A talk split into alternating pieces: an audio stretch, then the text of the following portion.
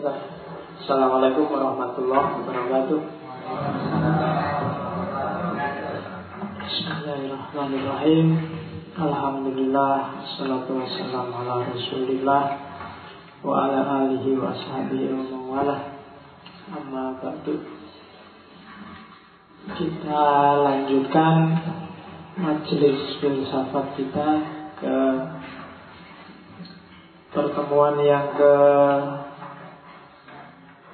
sekian kalinya sekali sudah beberapa kalinya. Yang jelas sudah panjang kita meskipun dari sepanjang pertemuan kita kita baru nyampe ke ontologi. Ontologi bagian yang kesekian. Kemarin terakhir kita sudah ngomong tentang idealisme. Idealisme sebelumnya materialisme idealisme dan materialisme itu kan bagian dari satu doktrin ontologis yang namanya monisme. Kita rekap sebentar biar nggak kehilangan jejak.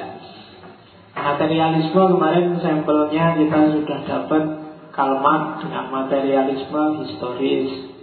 Idealisme minggu lalu kita ketemu Immanuel Kant sama Hegel. Hari ini kita masuk ke orientasi kedua, doktrin ontologis yang kedua yang namanya dualisme. Nanti kita akan ambil case contoh teori salah seorang filosof yang sangat terkenal namanya Descartes. Yang kalau di buku-buku tulisannya Descartes kita ketemu dengan dualismenya. Minggu depan insya Allah kita ketemu ke tema ontologi yang terakhir yaitu pluralisme. Oke, bismillah kita mulai dualisme. Dualisme sebenarnya pengertiannya sederhana. Kalau kemarin dimonisme itu bahwa substansi hakikat dari kenyataan itu satu. Ada yang bilang satu itu materi, ada yang bilang satu itu ide, yang satu bilang bahwa materi lah yang inti, yang satu bilang ide lah yang inti. Nah, hari ini kita masuk ke dualisme yang bilang bahwa dalam hidup ini dua-duanya inti. Materi juga inti, ide juga inti. Tiap hari kita kan, makanya di situ disebut logika oposisi yang sering dipakai sehari-hari itu logika dualisme. Kategori berpikir yang paling mudah dan paling sering dipakai Kamu nggak perlu kursus untuk ngerti logika ini adalah logika oposisi.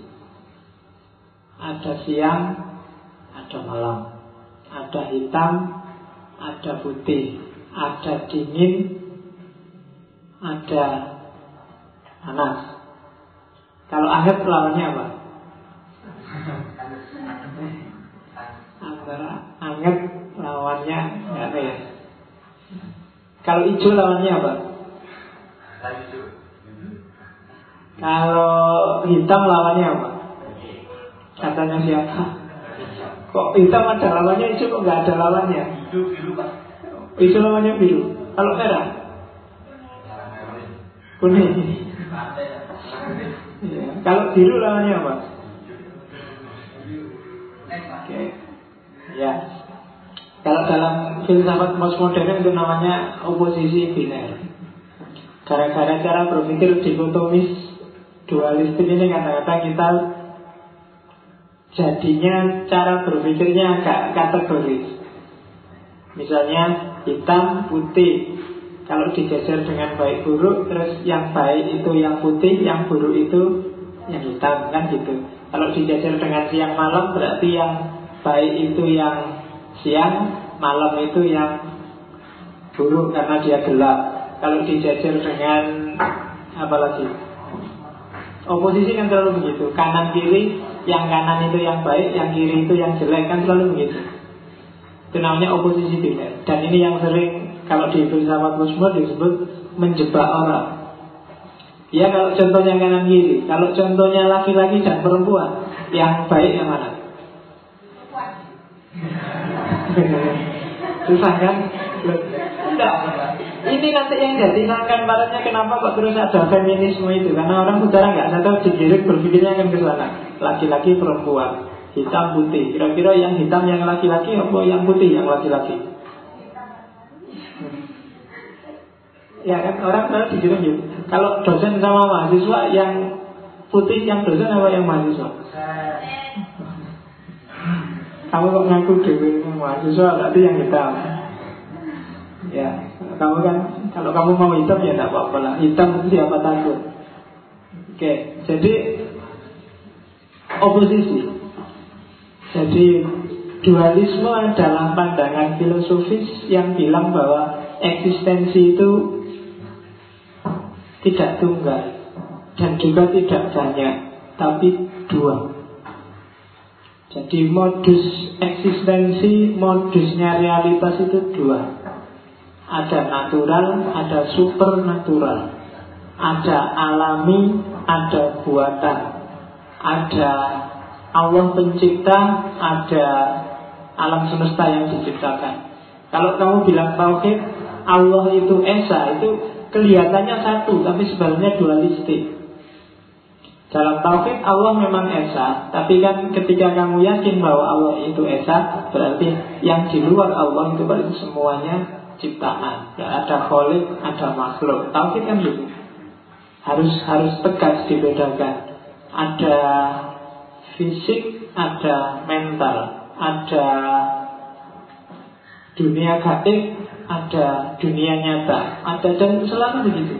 Maka katanya kelompok dualisme alam ini sebenarnya hakikatnya ada dua, tidak satu dan tidak banyak.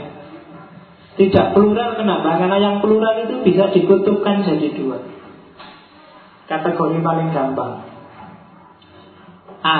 Jadi secara umum dualisme adalah pandangan yang menyatakan ada dua substansi yang mendasari dunia, yaitu aspek materi dan aspek mental. Kalau setback ke belakang, kemarin-kemarin ketemu Plato, ketemu Aristoteles kan sudah ngomong tentang ini. Tentang yang modelnya agak dualistik. Kalau di Plato ada dunia ide, ada dunia nyata. Dunia ide itu dunia yang sempurna, dunia nyata itu dunia yang temporer berubah-ubah. Kalau Aristoteles ada meter, ada form. Meter itu bahannya, kayunya, form itu bentuk mejanya. Nah ini kan dualistik. Cara berpikir yang serba dua. Hidup ada yang sukses, ada yang tidak sukses performan ada yang cakep, ada yang jelek. Manusia kan selalu juga gitu. Ada orang baik, ada orang tidak baik, orang jahat. Ada anak soleh, ada anak lawannya soleh itu apa? Soleh. Soleh solehan. Oke, ada laki-laki, ada perempuan. Kalau tidak laki-laki, tidak perempuan, itu kira-kira tidak punya hakikat atau hakikat dua hakikat yang kumpul. Tidak laki-laki, tidak perempuan. Oke, jadi modus operandi kenyataan, modus eksistensi itu dua. Nah, itu kuncinya di situ. Jadi kalau kemarin monisme itu orang mengejar hakikat yang satu, pokoknya harus satu, sekarang dua. Kalau agama, orang kenalnya agama yang punya dua-dua, misalnya Zoroaster. Zoroaster itu punya keyakinan bahwa ketuhanan itu punya dua dimensi, satu Tuhan baik, yang kedua Tuhan jelek. Dan ini katanya orang kalau secara debat secara gampang-gampangan itu ketuhanan yang dualistik ini lebih mudah menjawab pertanyaan tentang teodisi. Teodisi itu tentang kejahatan.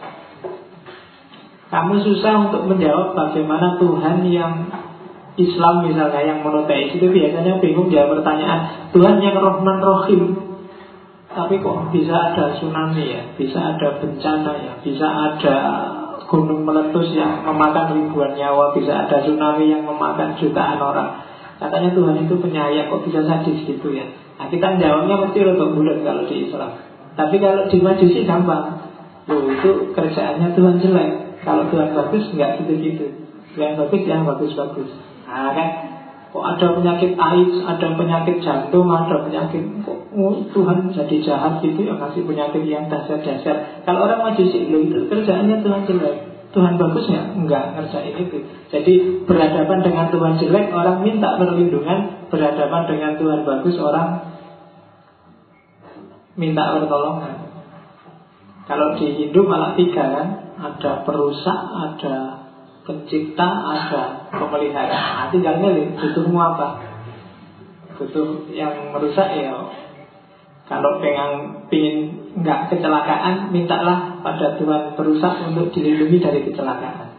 Kalau ingin kreatif ingin ada hal baru mintalah pada Tuhan pencipta. Kalau ingin hidupmu lancar tentram aman mintalah pada Tuhan pemelihara. Gampang.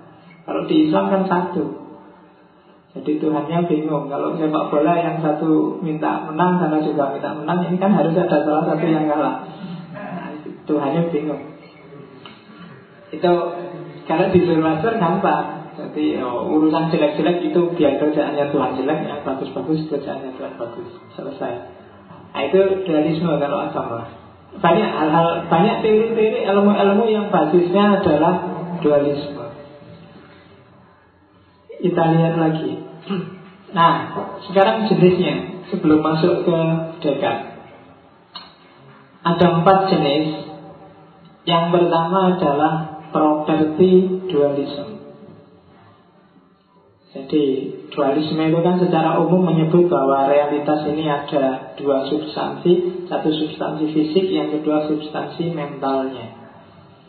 Nah katanya property dualism, akal, mind, mental itu adalah hanya efek dan implikasi dari dunia fisik.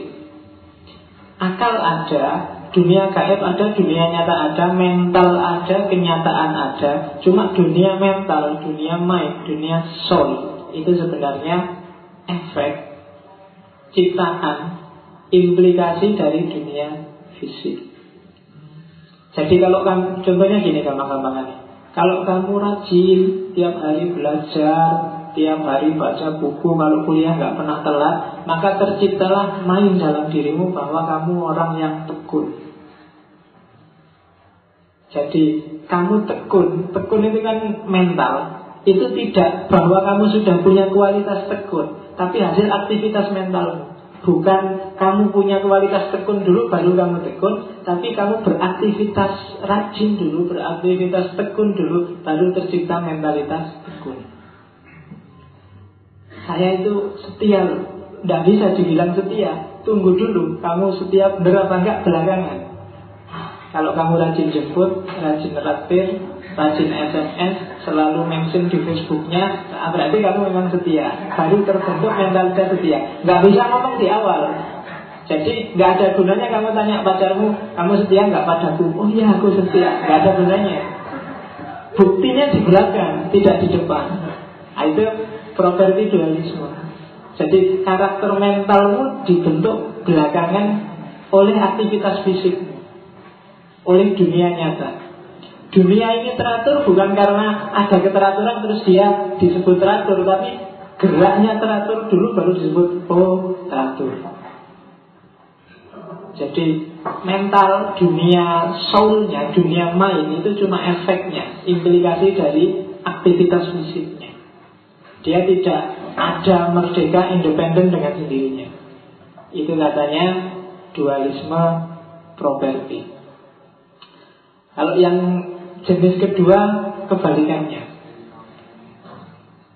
Kalau di jenis kedua ini justru yang dunia fisik itu adalah manifestasi dari dunia mind manifestasi dari dunia mental cara pikirnya angle-nya beda dengan yang pertama jadi filsafat itu memang seperti ini. Orang lihat tinggal angle-nya apa dulu terus disimpulkan apa. Di setiap pikiran pasti ada ada perspektifnya. Kalau sub, sub, substan dualisme, dualisme substansi itu bahwa yang mental ini justru yang membentuk dunia nyata. Jadi kebalikannya, kalau kamu dasarnya memang males, ya nanti akan terbentuk dalam kenyataannya kamu males, kamu nggak masuk, kamu nggak pernah belajar, kamu tidak tekun baca buku kamu, karena memang dasarnya kamu malas. Jadi katanya abstain dualisme. Jadi dunia mental lah yang menentukan dunia nyata. Jadi kalau mentalmu mental tempe, ya perilakumu juga perilaku tempe. Ya, jadi ini mentalnya duluan. Kalau yang properti mentalnya belakangan. Kamu jadi tempe dulu baru disebut mental tempe. Tapi kalau di substan dualism, mentalmu dulu mental apa? Tangguh apa tempe? Kalau ternyata mentalmu tangguh, pasti nanti manifestasi fisiknya juga tangguh. Nah itu substan dualisme. Mungkin bisa kamu lihat jadi ya mungkin cuma lihat yang satu lihat awalnya, yang satu lihat belakangnya apa gimana. Tapi itu perspektifnya orang filosof. Jadi soleh dulu baru kamu rajin ke masjid, baru kamu jadi takmir, baru kamu rajin militan itu substan dualisme. Tapi kalau properti dualisme, kamu rajin ke masjid dulu, rajin tahajud dulu, baru nanti kamu jadi orang soleh. Itu beda cara pandangnya. Yang ketiga adalah paralelisme. Jadi Paralelisme itu ada pikiran, ada tubuh, ada dunia fisik, ada dunia mental. Dua-duanya tidak saling interaksi, tidak saling mempengaruhi, jalan sendiri-sendiri. Ada orang yang mungkin substansinya dia soleh tapi perilakunya kurang ajar. Bisa, karena dia nggak saling berinteraksi. Teori soleh di kepalamu mungkin sudah penuh. Jadi kamu ngerti kalau tahajud itu bagus, baca Quran itu bagus, pokoknya ngerti lah yang gitu-gitu. Tapi dalam prakteknya ya kamu subuh jam itu, ngajinya ya paling kalau cuma Ramadan itu aja satu nggak nyampe. Nah itu berarti tuh, secara mental kamu soleh sekali. Teori soleh apa yang nggak ada di kepalamu? Tapi dalam prakteknya enggak. Nah itu maka di antara tokoh yang punya teori paralelisme adalah Leibniz. Jadi dunia fisik dan dunia mental itu dua entitas yang berbeda, cuma jalan secara paralel. Dan katanya Leibniz, jangan khawatir tabrakan, karena masing-masing jalurnya beda. Top kontrak sekalipun kan kamu bisa. Orang yang sebenarnya dia tekun baik tapi dalam prakteknya bisa kayak gitu ya, itu bisa. Karena memang manusia diciptakan dua entitas ini berbeda hanya saja ada di tubuh yang sama. Katanya Leibniz itu intervensinya Tuhan. Jadi ya nanti panjang tuh soalnya ini cuma tak potong di situ. Jadi antara tubuh dan jiwa itu ada namanya harmoni pre-etabli. Jadi ada harmoni yang sebenarnya sudah ditetapkan sejak dulu. Kalau orang Islam menyebutnya sunatullah. Jadi alam ini ada sunatullahnya Ada dimensi fisik, ada dimensi non fisik Tapi dua-duanya bisa harmonis, jangan khawatir Meskipun dalammu soleh luarnya nakal Tapi kan tetap bisa harmonis Kamu tidak jadi stres, nggak jadi kacau, nggak jadi gila gara-gara kayak gitu Kenapa ada harmoni kayak tadi Ada kapasitas-kapasitas yang bikin kamu bisa mengharmoniskan dua jalur ini Ya kadang sama, isinya sama, luarnya beda. Kadang isinya beda, luarnya sama. Macam-macam, tapi pasti akan ada harmoni. Itu namanya paralelisme. Jadi jangan takut. Wah, nanti jangan-jangan saya belajar tasawuf gimana ya? Jangan-jangan nggak nggak harus itu. Aku belajar filsafat, jangan-jangan nanti murtad. Nggak harus kok. Bisa kamu sangat ahli filosof, tapi juga dalam prakteknya nggak harus jadi murtad gampang caranya. Kenapa? Ada harmoni pre-establish. Jadi sunatullahnya sudah ada, jangan khawatir. Allah sudah ngatur itu. Nah, itu paralelisme. Jadi pikiran tidak ada saling keterpengaruhan kok. Beda sama sekali juga bisa.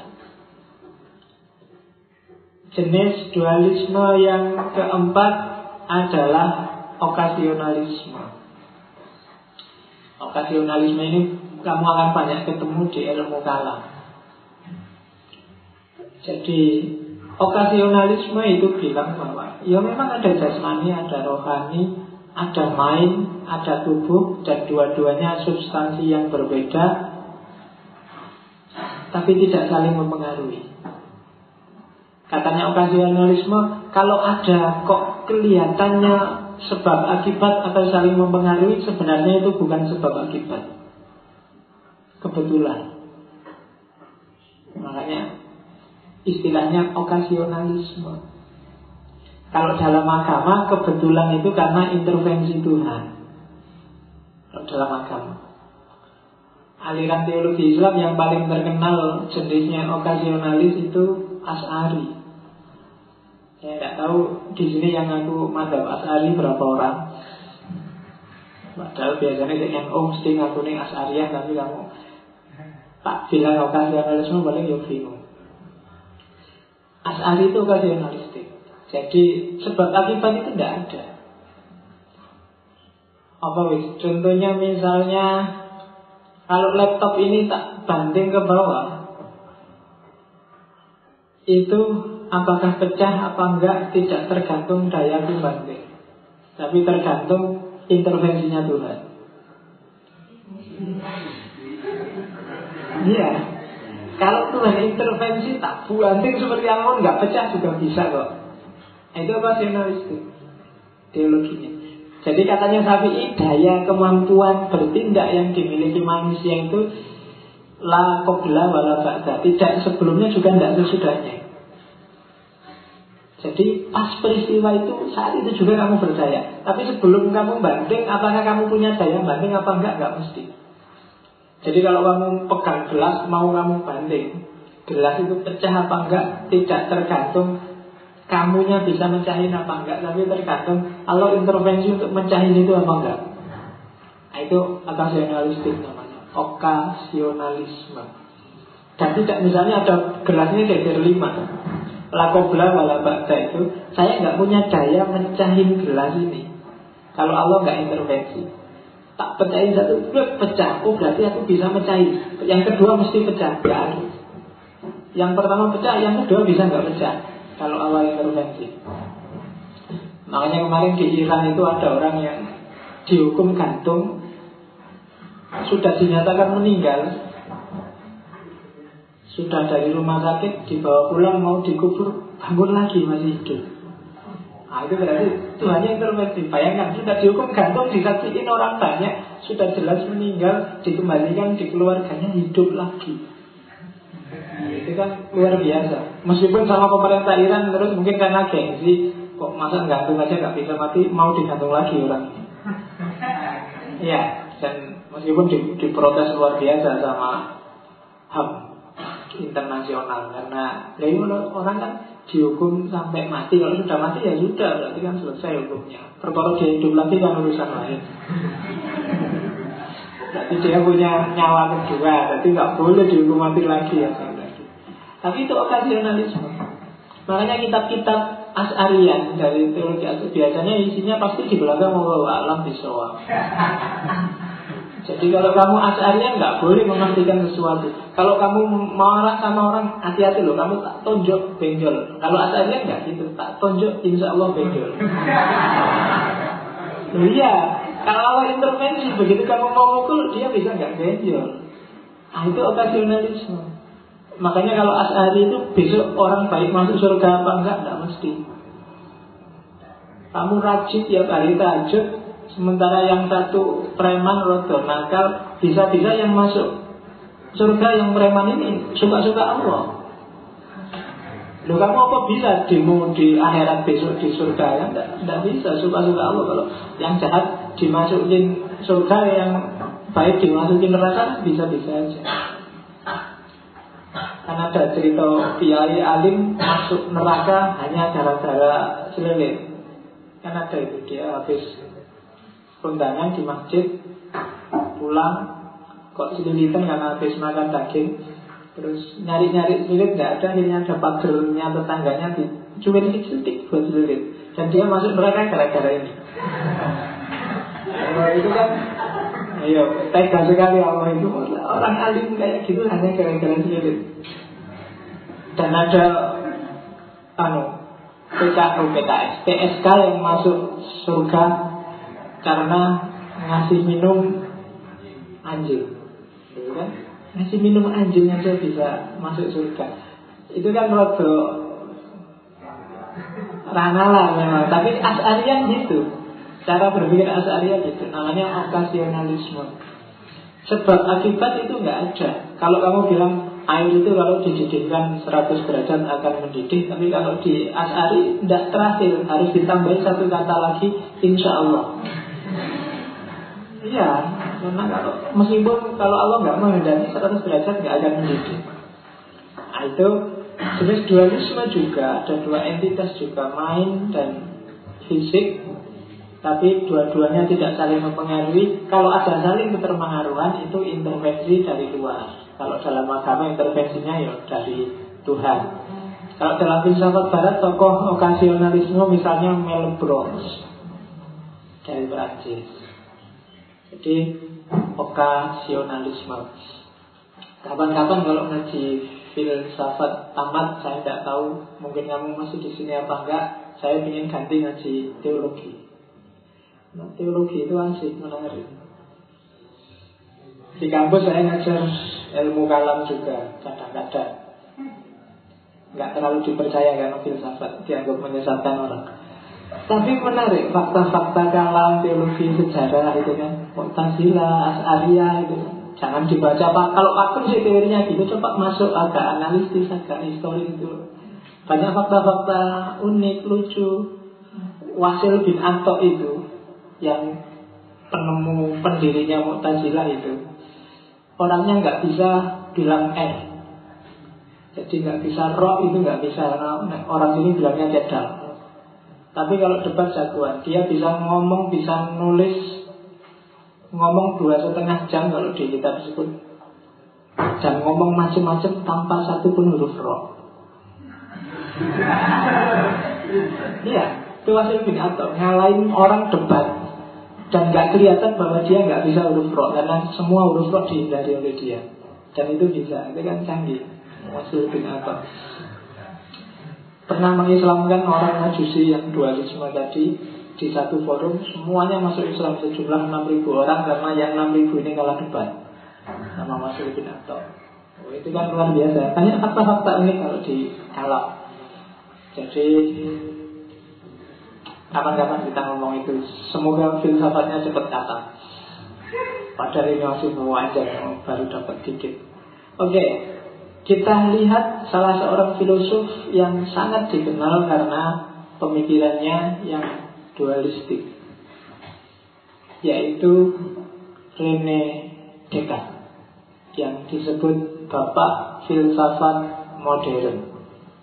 Dualismenya dikenal dengan nama dualisme interaksionis.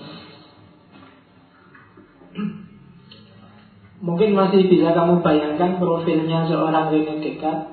Karena orang Eropa dia tinggi besar Rambutnya panjang sebahu Kumisnya tipis Mirip-mirip juru lah Kumisnya tipis agak segaris itu Pandangan matanya tajam Cerdas Dikenal sangat pintar sejak kecil. Berjuis karena dia anaknya orang kaya, anaknya bangsawan zaman itu. Tapi pendiam. Biasanya anak orang kaya itu kan rodo celelean, cengengesan Karena hidup senang sejak kecil Tapi dia, dia pendiam. Di, Sangat disenangi oleh guru-gurunya Karena sangat pinter Sampai-sampai dia dapat hak untuk datang telat dan bangun siang Ya, nah dia kan sekolah di asrama, di asrama zaman itu kalau di asrama itu kan datang masuk harus bareng pagi harus sudah di kelas semua. Satu-satunya yang dikasih keistimewaan boleh datang telat dan boleh bangun siang jam berapapun itu dekat. Dan aktivitas ini berjalan sampai dia tua. Karena memang kebiasaannya dia bangun tidur itu terus mikir. Dan banyak ide besarnya muncul ketika pagi hari dia habis bangun tidur. Ya meskipun jangan kamu pakai alasan sama dosenmu kamu saya mikir pak bangun tidur. Orang percaya. Kasih hasilnya pasti Kalau kamu yang mikir paling apa sih kamu pikir Kamu subuh-subuh sudah bikin status Statusnya jelas bisa Tapi sudah jelas. Berarti nggak mungkin jadi dekat kalau modelnya ya. Dan petualang Pendiam tapi petualang dekat itu. Saking gemarnya petualang Akhirnya dia masuk militer Dan ikut beberapa kali perang ke mana-mana. Ke Jerman, ke Italia itu dia ikut perang. Meskipun terakhir tahun-tahun terakhir hidupnya dia nyepi di Belanda. Dan di Belanda ini dia banyak nulis buku meninggalnya masih muda umur 54 tahun tapi karyanya luar biasa sampai digelari bapak filsafat modern jadi jangan salah filosof-filosof itu 90% orang baik jangan takut kamu belajar filsafat jadi gak ada karuan yang tidak karu-karuan itu karemu dewe karena hubungannya sama filsafat. Oke, kita lihat apa yang ada di pikiran Dekat. Kita pelan-pelan masuk diawali dari dasarnya. Jadi Dekat ini merespon pertama dalam pemikirannya merespon kelompok skeptis radikal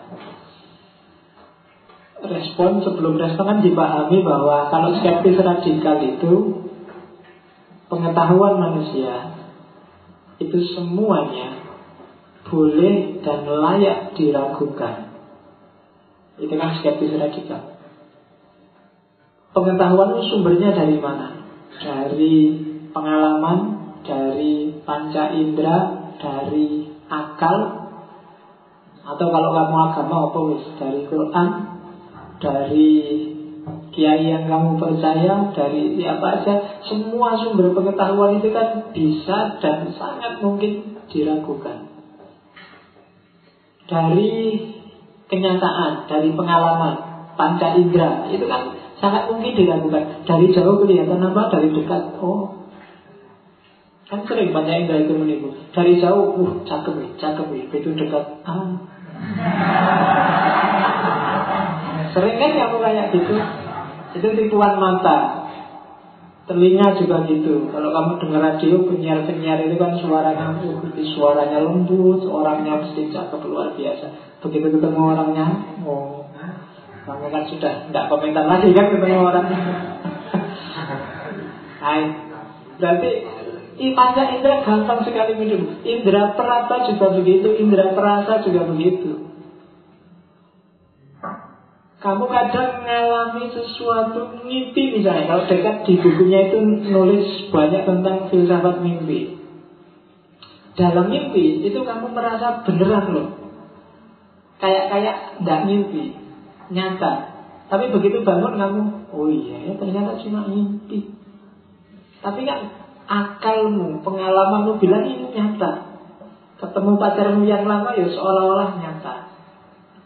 Ya kan, ketemu artis seolah-olah nyata. Ketemu ngalami apa juga kamu jadi orang sakti Kamu jadi orang waktu mimpi tadi. Kan seolah-olah nyata ya.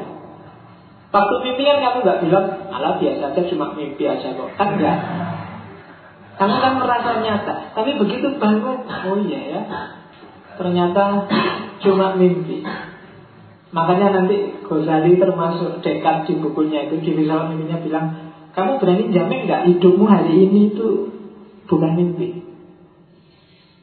Jangan-jangan besok waktu kamu bangun, wah ternyata kemarin kuliah capek-capek dimarahi dosen ngaji filsafat malam-malam genis-genis cuma mimpi.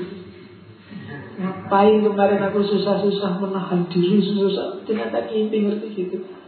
Bisa jadi katanya dekat Katanya Ghazali juga begitu. Gak ada sama kayak waktu mimpi kita nggak sadar sama sekali bahwa itu mimpi. Tidak ada jaminan bahwa hidupmu hari ini itu bukan mimpi.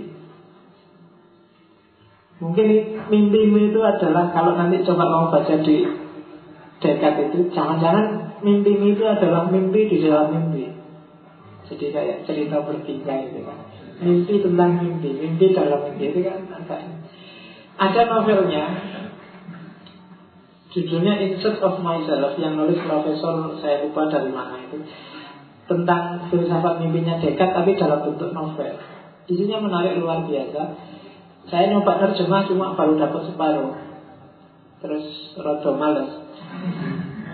Nggak tahu rodo sibuk jadi malas nggak nyampe terakhir. Ya. cuma sampai separuh pun luar biasa. Nanti kalau sudah jadi semoga ada penerbit yang mau nanti terus. Kamu bisa baca tentang filsafat mimpinya Dekat atau kalau kamu mau bantu melanjutin nggak apa-apa. Tapi bukunya bagus.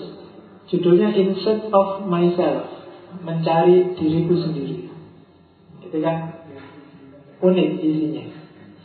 Jadi itu dekat jadi pertama-tama yang harus kamu lakukan Coba ragukan dulu semua pengetahuan.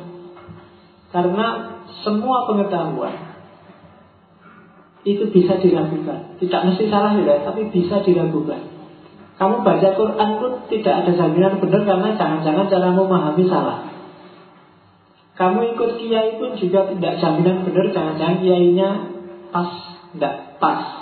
Atau kamunya memahami kiainya tidak bisa kamu bahkan yang paling jelas sekalipun Perasaanmu kah, pemahamanmu kah, penangkapanmu kah Semuanya mungkin salah. Maka jangan ditelan mentah-mentah Meskipun tidak harus jadi skeptis radikal. Kenapa? Kalau katanya dekat Jangan skeptis radikal. Kalau skeptis radikal itu tidak ada ujungnya.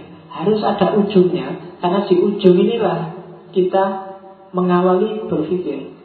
Kalau semua total harus diragukan kita nggak punya kepastian. Kita cari satu yang pasti, yang dari situ jadi awalnya kita mikir. Nah, jadi cari kepastian yang jadi pondasinya cara berpikir kita sebelumnya. Nah, jadi proyeknya dekat mencari dari mana titik pasti itu.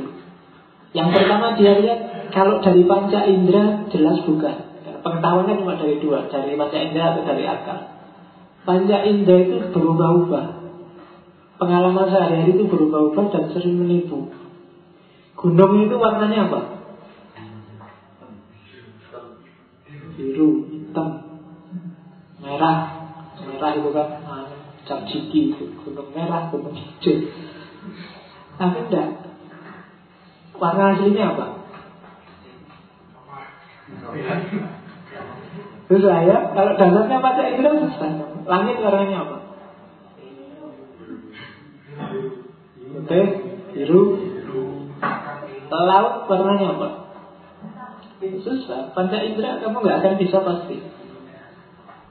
Mana yang lebih cakep antara Sopo ya? Kamu artis yang paling anu sama?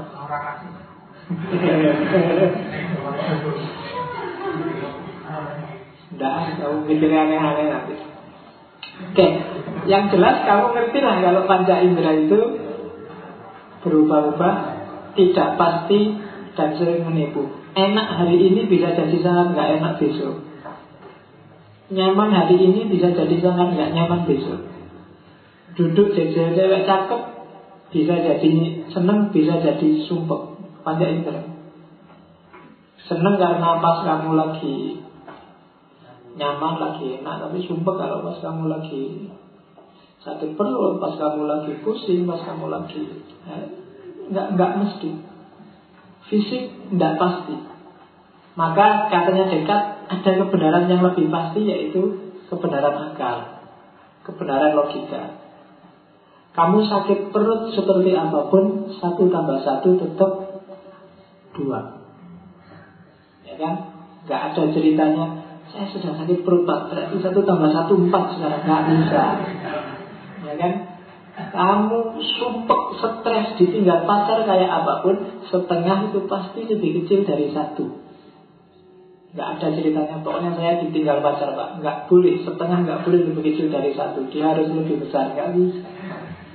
Ada kebenaran pasti yaitu kebenaran logika dan kebenaran matematika. Kebenaran rasional maka katanya dekat kita harus cari pondasi pengetahuan. Kalau dari indera ternyata sering berubah-ubah dan sering menipu, berarti dari akal. Karena akal ternyata jaminan kepastiannya lebih tinggi, apalagi dalam ranah logika dan matematika. Nanti logika dan matematika kalau di dekat namanya kebenaran yang sifatnya aksiomatik. Aksiomatik itu ya dia jadi pondasi semuanya. Kepastiannya nggak bisa dibantah, sifatnya objektif universal. Siapa pun dan kapan pun akan setuju dengan kebenaran matematika dan logika. Meskipun dia orang Amerika, orang Barat, orang Yahudi, orang kafir, orang HTI, orang FPI, tidak ada yang bisa menolak kebenaran logika dan matematika. FPI sedang ngamuk pun tetap percaya bahwa satu tambah satu dua. Loh iya, kok kamu dia sedang mecah-mecahin botol itu? Mas, mas, satu tambah satu berapa? Dua mesti. Kecuali sedang mabuk sudah dia Tapi kalau pas waras tetap kebenarannya nggak berubah. Jadi tidak dipengaruhi oleh fisik. Tapi kalau kebenaran panca indera sangat dipengaruhi Dan gampang berubah-ubah. Maka pijakan pengetahuan pasti itu pondasinya harus Nah oke. Berarti Ragukan segala sesuatu sekarang alatnya akal sekarang nyari kebenaran pertama. Tadi kan semua diragukan. Pengetahuan tentang apa pun. Nah, sekarang mulai melangkah satu demi satu. Kalau semua hal dirugikan, berarti kita jangan terima begitu saja kebenaran apa pun yang sampai pada kita. Sekarang pembersihan pertama kalau di dekat bersihkan semua isi kepalamu dulu. Jangan-jangan informasi yang sekarang ada di kepalamu keliru. Apalagi hari ini. Banyak informasi tidak penting yang masuk ke kepalamu. Kamu terlalu banyak nonton TV. Terlalu banyak nonton sinetron, terlalu banyak nonton sekarang semua acara di TV kan jenisnya sinetron. Berita pun jadi sinetron. Debat jadi sinetron. Semuanya sinetron. Informasi yang di kepalamu banyak yang sampah nggak perlu kamu tahu itu ngapain cuma capek tiwas kamu stres kamu sendiri yang seleksi bukan saya cari mana yang menurut kamu tidak penting dan mana yang penting tapi yang jelas semua informasi bersihkan dulu kita cari yang pasti-pasti dulu semuanya kan meragukan itu Bunda Putri itu siapa? Meragukan. Urusan. Kan banyak yang meragukan nggak jelas. Yang diomongkan Nazarudin itu benar apa salah kamu yuk bingung meragukan. Buang aja yang meragukan buang semua. Yang nggak jelas buang semua. Oke Seandainya pun bersih semua pengetahuan hilang mulai SD sampai kamu kuliah, ada satu yang pasti, yaitu kamu yang sedang meragukan. Ya kan? Jadi semua boleh nggak pasti, tapi yang pasti satu hal, kamu yang sedang meragukan. Itu kan enggak. Kalau kamu yang sudah meragukannya enggak ada kan berarti hilang semua kan. Satu-satunya yang masih sisa kan kamu sendiri yang sudah meragukan. Meragukan itu kan berpikir. Meragukan itu kan berpikir. Meragukan sesuatu berarti berpikir tentang sesuatu itu benar apa enggak sih? Berarti apa? Ada satu yang pasti. Kalau kamu yang meragukan itu pasti, ada satu yang pasti bahwa kamu sedang mikir. Ya kan? Jadi ada satu kepastian yang nggak bisa dibantah bahwa aku sedang mikir. Berarti apa? Aku yang pemikir ini pasti. Aku yang mikir ini pasti. Kesimpulannya sebuah jargon yang sangat dikenal dalam dunia filsafat cogito ergo sum. Aku berpikir maka aku ada. Jadi semua hal boleh nggak pasti, semua hal bisa keliru, tapi satu-satunya yang pasti dan nggak mungkin keliru adalah aku yang mikir. Berarti aku mikir aku ada. Karena ada yang mikir. Berarti sampai di sini berarti ada satu kepastian yang jelas bahwa aku ini ada. Jadi kalau kamu bingung, saya ini manusia benar apa enggak, eksis apa enggak, gampang. Kamu masih mikir nggak? Selama kamu masih bisa mikir, selama kamu masih sadar bahwa kamu sedang ragu-ragu, kamu manusia apa enggak, berarti kamu memang masih ada. Nah, itu yang pertama di dekat. Jadi aku berpikir maka aku ada yang paling dikenal misalnya dari dunia filsafat.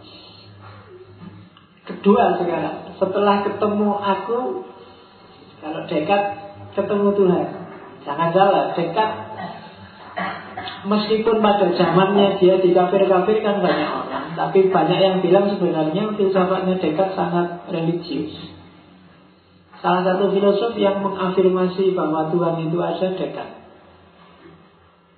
Dia tidak membantah Jadi tidak semua filosof barat itu anti Tuhan Kalau di persentase nggak ada 25 persennya Apalagi filosof barat modern ke belakang jadi diawali dari tadi.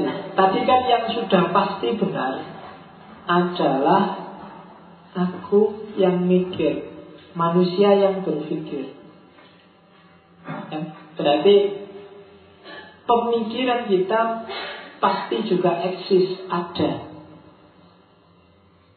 Nah, Dekat punya pandangan seperti Plato.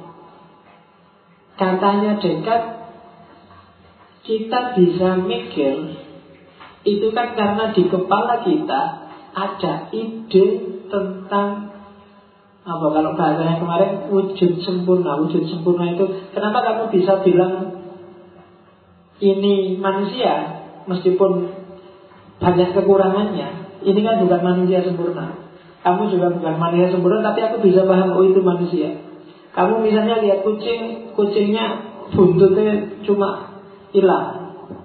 Tapi kan kamu tetap bisa ngarani oh kucing. Atau lihat orang cacat, kakinya harusnya dua tinggal satu. Tapi kan kamu tetap bisa menyebut itu manusia. Kenapa? Karena di kepalamu ada ide tentang manusia dalam bentuknya yang sempurna.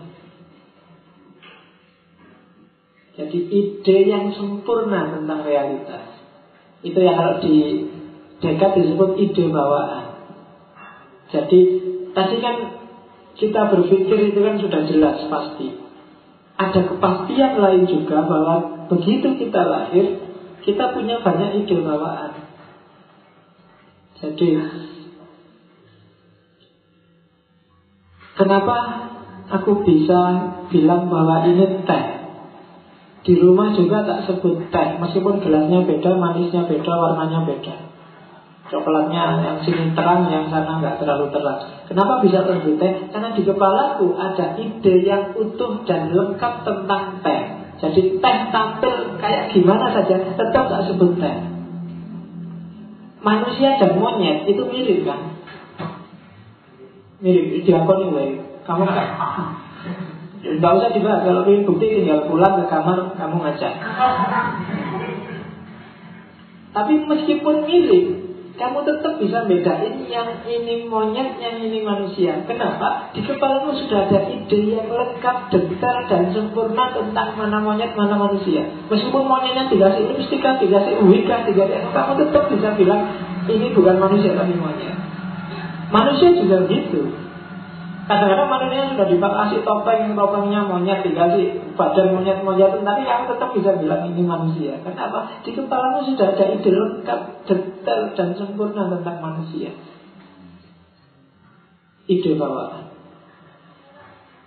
Ah, ide-ide yang sempurna di kepala kita itu pasti tidak berasal dari kita sendiri atau dari orang lain. Pak Guru dulu nyeritain kamu misalnya Ini kerbau Yang dibuat contoh itu kan kerbau yang tidak sempurna kan? Kerbau yang mungkin terlalu gemuk atau kerbau. Tapi kamu menangkapnya kan secara sempurna. Kenapa? Karena di kepalamu ada ide sempurna tentang kerbau. Dan ide yang sempurna di kepala kita Katanya dekat Itu pasti tidak dari manusia yang tidak sempurna. Tidak dari kamu, tidak dari orang lain Pasti itu dari sesuatu yang sudah sempurna. Oke, nah Berarti Sumber dari ide itu adalah sesuatu yang juga sempurna. Dan kalau kamu sebut sesuatu yang sempurna itu Tuhan Berarti Tuhan itu memang ada. Itu katanya Descartes. Jadi cara dia membuktikan Tuhan nggak usah menjadi pakai akal aja ketemu katanya Descartes. Jadi isi pikiran kita itu kan banyak hal yang sempurna utuh kalau di Plato ide. Jadi dunia ide kalau di Plato dulu sebelum kita hidup di dunia ada di dunia ide dan sumbernya dunia ide itu itu kan bukan dunia yang simsalabim pasti ada sumbernya dan sumbernya juga pasti juga yang sempurna. Karena manusia nggak sempurna pasti sumbernya bukan dari manusia. Berarti Tuhan itu ada ketemu kebenaran kedua. Tadi sudah ketemu bahwa manusia itu ada karena dia bisa berpikir. Sekarang ketemu level kedua, Tuhan itu ada karena manusia punya ide yang sempurna. Dan beranjak lagi ke level ketiga, ternyata realitas dunia nyata itu juga ada Kamu lihat tumbuhan, kamu lihat hewan, kamu lihat mendung, kamu lihat hujan. Bisa sih kamu karena sumbernya apa? Panca indera ini hujan beneran apa ilusi ya? Ini imajinasi apa kenyataan? Ini bisa kamu ragukan itu. Tapi sekarang ayo dicek realitas di sekelilingmu itu. Kalau dia nyata, pasti dia punya karakter punya sifat-sifat yang tadi kebenaran yang nggak bisa dibantah, kebenaran logika, kebenaran matematika. Kalau dia punya sifat logis dan punya sifat matematis, itu biasanya dia memang nyata ada. Dan misalnya kamu tadi sebut hujan, kamu sebut pohon, nah itu kan dia punya atribut matematis nggak? Punya atribut matematis itu dia punya panjang kah, punya luas kah, punya berat kah, punya lebar kah, punya tinggi kah dan sebagainya. Dia punya aspek kuantitatif yang bisa diukur. Berarti dia nyata. Jadi kebenaran kuantitatif untuk membuktikan apakah realitas itu ada apa enggak. Kebenaran kuantitatif itu kan kebenaran matematika kebenaran ukuran. Jadi parameternya kalau tadi panca indera bisa menipu, membuktikannya jangan pakai panca indera, tapi pakai yang pasti, yaitu tadi ukuran logis dan ukuran matematis. Cari kebenaran matematikanya. Kalau matematika pasti. Kalau yang nggak matematika nggak. Kalau kebenaran perasaan nggak.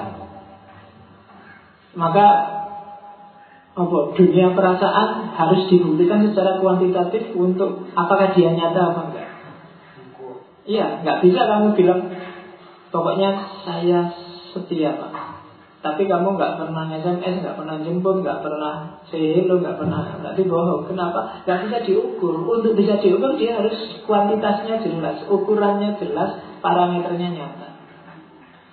Bilang I love you tapi nggak pernah melaktir misalnya. Nggak nyata kalau nggak nyata harus dilakukan. Ya jadi kamu bilang saya itu sebenarnya anak rajin kok pak. Tapi kuliah bolos terus. Nggak pernah belajar. IP-nya jelek. Mesti dilakukan. Kenapa? Nggak ada bukti nyatanya. Maka realitas itu ada apa enggak ngeceknya adalah kuantitas karena di sekelilingmu itu bisa diukur secara kuantitas meja. Mata bisa menipu. Misalnya meja ini ini warnanya apa ya, panjangnya berapa ya. Kalau mata bisa tertipu, tapi kalau diukur benar secara kuantitas, kamu akan tahu bahwa ini memang nyata. Jadi kamu lihat panjangnya berapa, luasnya berapa, beratnya bisa diukur apa enggak. Kalau bisa diakses oleh semua itu berarti dia nyata. Bandingkan dengan yang tidak nyata. Powis misalnya. Apa dunia-dunia gaib Itu kan tidak nyata semua. Termasuk yang eskatologi Surga, neraka itu kan. Kamu susah memastikan dia ada apa enggak. Surga itu bangunannya di wilayah ukuran berapa hektar ya? Kira-kira tingginya berapa, tingkat berapa ya surga itu? Nggak bisa kan kamu mengukur Maka dia tidak nyata Maka namanya segala pembahasan tentang yang tidak nyata kan namanya spekulasi. Tapi realitas di sekelilingmu itu pasti nyata. Kenapa? Karena kamu bisa mengakses secara kuantitatif. Nah, oleh karena itu bisa kamu simpulkan realitas itu pasti ada karena akal bisa menangkapnya secara tegas dan jelas melalui kuantitasnya. Oke, jadi Tuhan ada, aku ada, realitas ternyata ada. Nanti kalau ada yang masih rewel, terus apa akal itu bisa dipercaya? Itu salah tulis harusnya dekat. Katanya dekat harus dipercaya akal itu. Kenapa? Karena kita sudah percaya Tuhan. Kenapa kalau sudah percaya Tuhan, akal harus dipercaya? Karena Tuhan tidak akan menipu. Kenapa? Maksudnya Tuhan tidak menipu. Tuhan kan sudah bilang bahwa manusia dikasih akal itu untuk memahami, untuk menangkap realitas. Berarti akal punya kapasitas untuk itu, katanya dekat. Karena akal punya kapasitas untuk memahami, Berarti kita harus percaya dengan akal Sebagaimana kita percaya pada Tuhan. Oh itu sebenarnya banyak keberatan terhadap jawabannya dekat ini Tapi bisa kamu jadikan senjata terhadap orang yang rewel. Kan banyak orang yang rewel itu kan misalnya Agama itu jangan pakai akal. Agama itu cukup selesai Quran hadis tidak. Tidak bisa kalau akal itu nggak hidup. Karena Quran hadis barang mati yang bisa menangkap kebenaran dari Quran dan hadis itu akalmu. Tidak ada yang lain. Dan Allah sendiri bilang, bahkan di banyak ayat memperingatkan kita, apalah tak kilu, apalah tak tafakaru, apalah tak baru. Karena ini alat jadi satu-satunya bedanya manusia dengan yang bukan manusia kan dikasih akal. Kalau akal dikasih dan nggak boleh dipakai, itu namanya bunuh diri secara kemanusiaan. Jadi kamu nggak jadi manusia lagi kalau nggak pakai akal.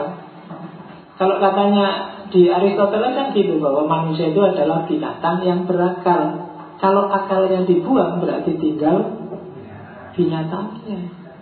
Jadi jangan mau kalau disuruh Gak usah mikir, gak usah pakai akal. Kalau pakai akal berarti nanti kamu tersesat. Iya, enggak. Justru dengan pakai akal kamu bisa ketemu kebenaran apakah itu dari realitas, apakah itu dari Quran, apakah itu dari hadis ketika akalmu operatif. Dan kamu harus percaya dengan akal. Kalau sama akalmu sendiri kamu nggak percaya, kamu nggak akan bisa hidup. Taruhan itu pasti. Kalau dengan akalmu sendiri kamu nggak percaya, kamu nggak akan bisa hidup.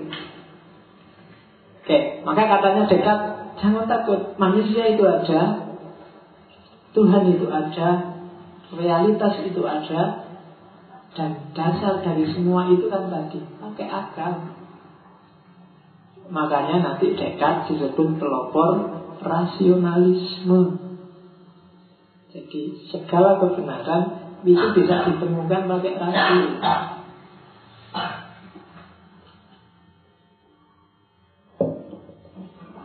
Jadi pakai akal. Jangan takut menggunakan akal terhadap apa pun. Ya meskipun nanti ada satu dua hadis yang wanti-wanti Bukan melarang mikir Tapi sebenarnya maksudnya jangan capek-capek mikir. Seperti hadis Jangan berpikir tentang zat Tuhan Itu sebenarnya bukan dilarang Orang nggak bisa dilarang mikir. Tapi maksudnya hadis itu sebenarnya kalau kamu capek-capek mikir nggak ada hasilnya. Kenapa? Karena barangnya barangnya tentang Tuhan. Karena Tuhan itu nggak bisa diakses secara kuantitatif. Tinggal kamu percaya atau tidak percaya sama kayak surga neraka sebenarnya. Kamu percaya nggak percaya gitu aja. Kalau pakai akal nanti hasilnya bisa sih cuma spekulasi-spekulasi karena dia sesuatu yang tidak kuantitatif. Jadi di awal pemikirannya dekat ketemu tiga realitas bahwa aku yang ada, Tuhan yang ada, dan realitas yang ada. Maka nanti kesimpulannya tadi kan ada akal, dan ada sesuatu di luar akal yang dipikirkan oleh akal. Maka akhirnya ketemulah dua kutub yang melahirkan dualismenya. Berarti ada dua realitas besar. Yang pertama adalah realitas pemikiran, realitas akal, dan yang kedua realitas materi. Oke. Realitas luar tadi sudah dibuktikan oleh keberadaannya oleh realitas pikiran. Dan realitas pikiran terbukti dengan sendirinya ketika aku berpikir dan meragukan sesuatu. Sehingga kesimpulannya berarti ada dua realitas dan dua substansi. Yang pertama realitas pikiran, yang kedua realitas materi.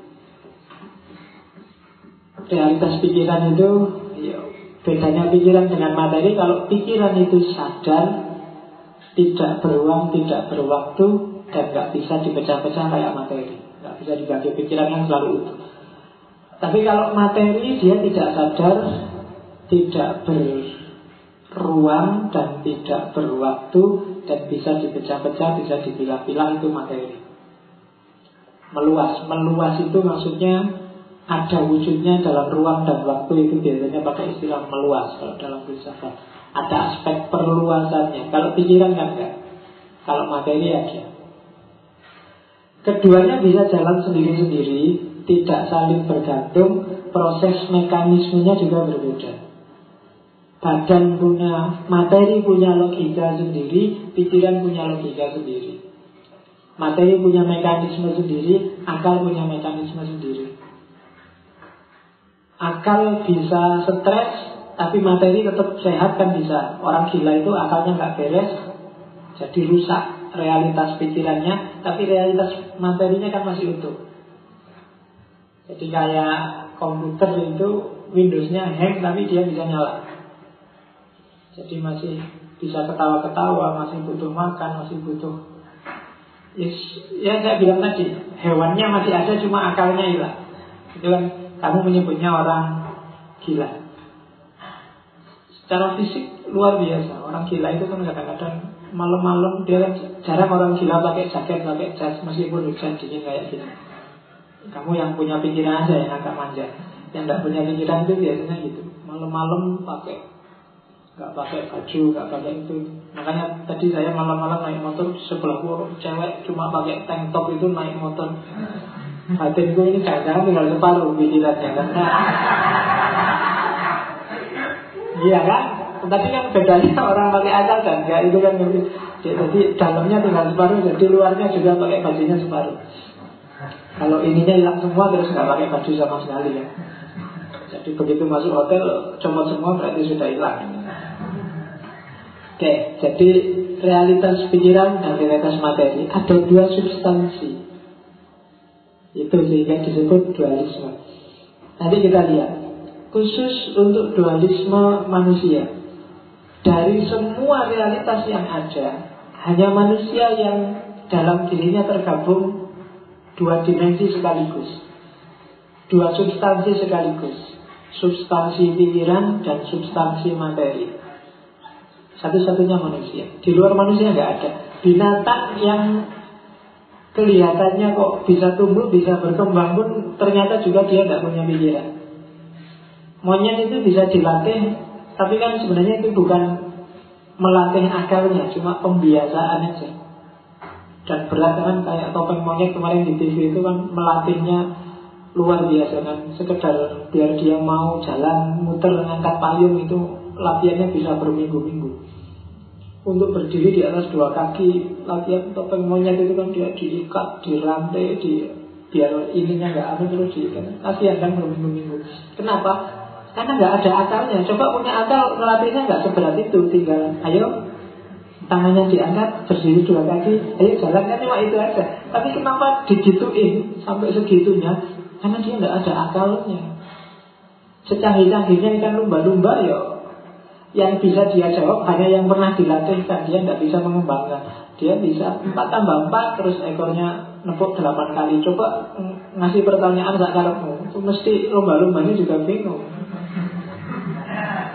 ya kan?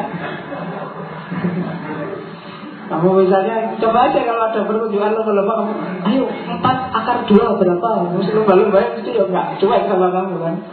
Kenapa tidak ada akalnya? Satu-satunya yang double hanya manusia. Manusia punya dimensi fisik yang ya kalau bahasa anunya kalau di bukunya Dekan itu pakai istilah mesin otomatis. Karena memang itu kan awal renaissance ketika orang sedang gandrung-gandrungnya sama saya sama mesin. Jadi secara fisik tubuhnya manusia itu mesin. Tapi mesin yang punya pikiran itu kan luar biasa. Mungkin kayak hardware sama software. Jadi fisiknya hardware-nya, tapi software-nya luar biasa. Ada pikirannya. Nah, katanya dekat ini nanti yang berujung dengan sehingga dia disebut rasionalisme. Fisik dan mental, fisik dan pikiran manusia itu meskipun dia punya modus sendiri-sendiri, punya jalan sendiri-sendiri, punya model eksis sendiri-sendiri, tapi sebenarnya dia saling berhubungan, saling mempengaruhi. Dan sebenarnya katanya Dekat yang lebih mempengaruhi adalah pikiran kepada badan, jiwa kepada materi. Sebaliknya juga bisa, tapi tidak sedahsyat jiwa kepada materi karena jiwa, main, pikiran itu kayak drivernya. Sementara badan itu ya kayak mobilnya. Mobil butuh bensin. Meskipun bensinnya penuh, kalau supirnya ngantuk, ya tetap nabrak. Ya kan? Jadi ada hubungan, cuma pikiran lebih dominan pada mempengaruhi pada badan dibandingkan badan mempengaruhi pikiran. Badan juga kadang-kadang bisa berpengaruh pada pikiran. Cuma tidak sedominan pikiran kepada badan. Kalau kamu sedang pilek, sedang pusing, mungkin disuruh mikir apa juga males. Kamu sedang pusing ditanya orang, gimana sih pikirannya dekat tentang dualisme? Mesti, ah, usah mikir buntu pikiran, gimana sih gitu. Ada, ada pengaruh, tapi tidak dahsyat. Kebenarannya kan tidak berubah. Tetap kebenarannya dekat kayak gitu, satu tambah satu gitu, dua tambah dua ketemu pak kebenarannya. Tapi beda pikiran pada badan. Oke. Nah, nanti pikiran pengaruhnya pikiran pada badan itu dikembangkan lebih jauh oleh Dekat dalam sistem etikanya. Katanya Dekat, biar dunia ini tentram, etika manusia jalan adalah ketika akal pegang kendali. Badan, saya bilang tadi, fisik punya mekanisme kerja sendiri, mesin yang punya logika sendiri, pikiran punya logika sendiri. Biar hidupmu hidup yang mulia katanya. Dekat tuntutan mesin dari badan harus tunduk pada tuntutan rasional dari pikiran. Tuntutan badan itu secara umum kan nafsu-nafsu itu. Kamu butuh makan, kamu butuh perempuan, oh, kamu butuh lawan jenis, kamu butuh macam-macam dengan hasrat, nafsu, ambisi. Nah, itu kan kebutuhan badan. Taklukkan kebutuhan badan ini dan menangkan akal sehatmu, maka kamu akan jadi orang yang mulia. Nah, itu sistem etika dekat. Kalau di bukunya dekat, paling tidak taklukkanlah enam hal. Jangan dipengaruhi oleh enam hal itu. Cinta, kebencian, kekaguman, gairah, kegembiraan dan kesedihan. Taklukkan enam ini oleh akal sehat, maka hidupmu akan tentram dan mulia. Cinta jangan diperbudak oleh cinta, oleh rasa senang pada sesuatu. Kalau kamu diperbudak, biasanya cenderung mengalahkan akal, bikin akal tidak sehat.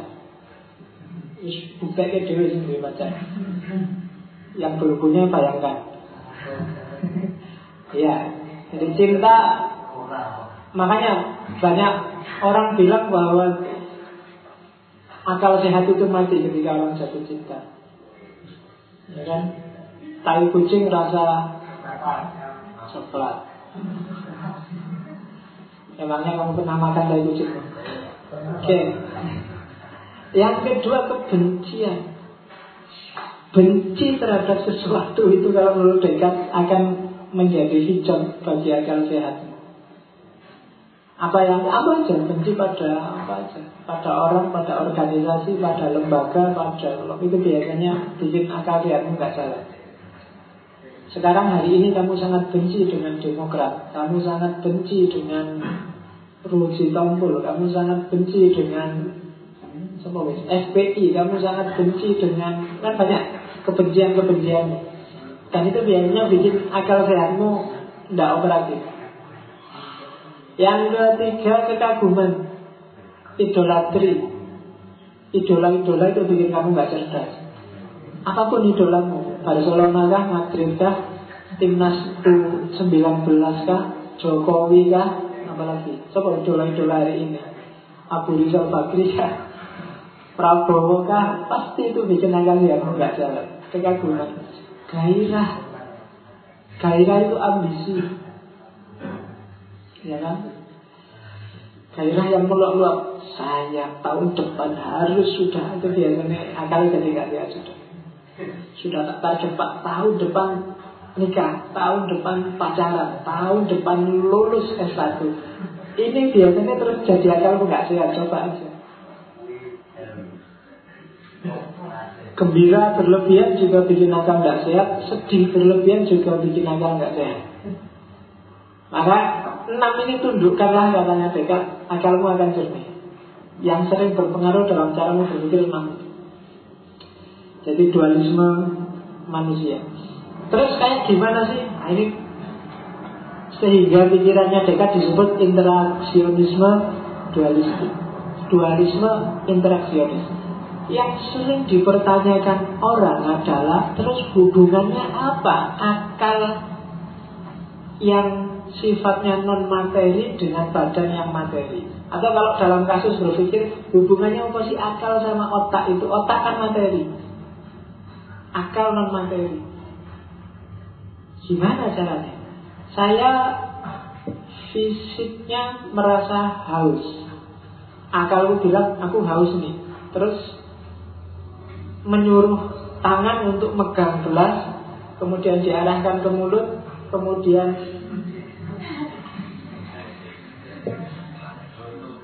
mekanisme dari akal yang non fisik kok kemudian nyambung ke tubuh yang fisik itu? Biasa Ini sering jadi masalah. Kalau di dekat cara kerjanya misalnya, nah itu kan kami contoh melihat. Kalau kamu baca bukunya dekat banyak ilus banyak digambari ilustrasi itu. Sebenarnya itu ilustrasi dari dekat langsung. Meskipun kalimatnya diganti bahasa Inggris. Mata kalau saya lihat ini saya lihat teh matanya melihat teh gambar mata ini dikirim ke pusatnya otak terus otak ini entah gimana caranya itu yang jadi misteri mengirim informasi ke dimensi non fisiknya dia yang namanya akal. Akal begitu dapat informasi gambar ini, ngirim respon balik kepada otak dan maka dan respon ini masuklah ke bagian-bagian yang misalnya apakah dia masuk ke kanan atau ke kiri sesuai dengan wilayahnya. Apa yang harus dilakukan kemudian, apa yang harus dipahami, selanjutnya bagaimana itu perintah dari akal. Tapi ditransmisikan ke otak. Tadi sebelum aku minum, begitu lihat teh, akal bilang pegang gelas itu ambil minum. Tapi karena sudah minum, begitu lihat anu jangan minum lagi, ngapain? Oh, tadi sudah baru diminum. Itu semua perintah dari akal, tidak dari otak. Dan transmisinya ada di satu tempat di otak yang namanya pineal gland atau kadang-kadang orang menyebutnya glandula pineal. Tempatnya di pusat otak satu titik kecil di tengah. Jadi di situlah segala informasi masuk, kemudian di situlah gerbangnya dari otak nyambung ke dunia non fisik namanya akal, katanya Descartes. Kalau kamu belajar SQ, apa SQ itu? Ya, spiritual, bukan seksual ya. Ada salah mendefinisikan SQ. Ternyata SQ-mu tinggi. Kalau lihat apa-apa bayangannya itu saru-saru. SQ itu berarti bukan spiritual tapi seksual emotion no. Pikirannya ngerus terus SQ ini tinggi berarti. Nah kalau di SQ yang spiritual emotion itu kan ada namanya God spot titik Tuhan, titik spiritualitas. Arah yang dituju sama sebenarnya arah itu. Adanya di, ya biasanya di sini agak ke belakang agak masuk. Cuma yang jadi misteri Gimana ya menyambungkan dunia fisik tapi berhubungan dengan dunia non fisik Tapi di situnya masih misteri Tapi prosedurnya kalau katanya adalah ya seperti itu Dan beda antara otak dengan akal Jadi kalau ada orang Ah kamu itu bodoh tidak punya otak Tidak apa-apa asal punya akal Karena otak itu tidak penting Yang mikir itu akal bukan otak Meskipun ada hubungannya karena ada transmisinya. Ketika otaknya rusak berarti transmisi untuk nyambung ke akal nggak ada. Tuh.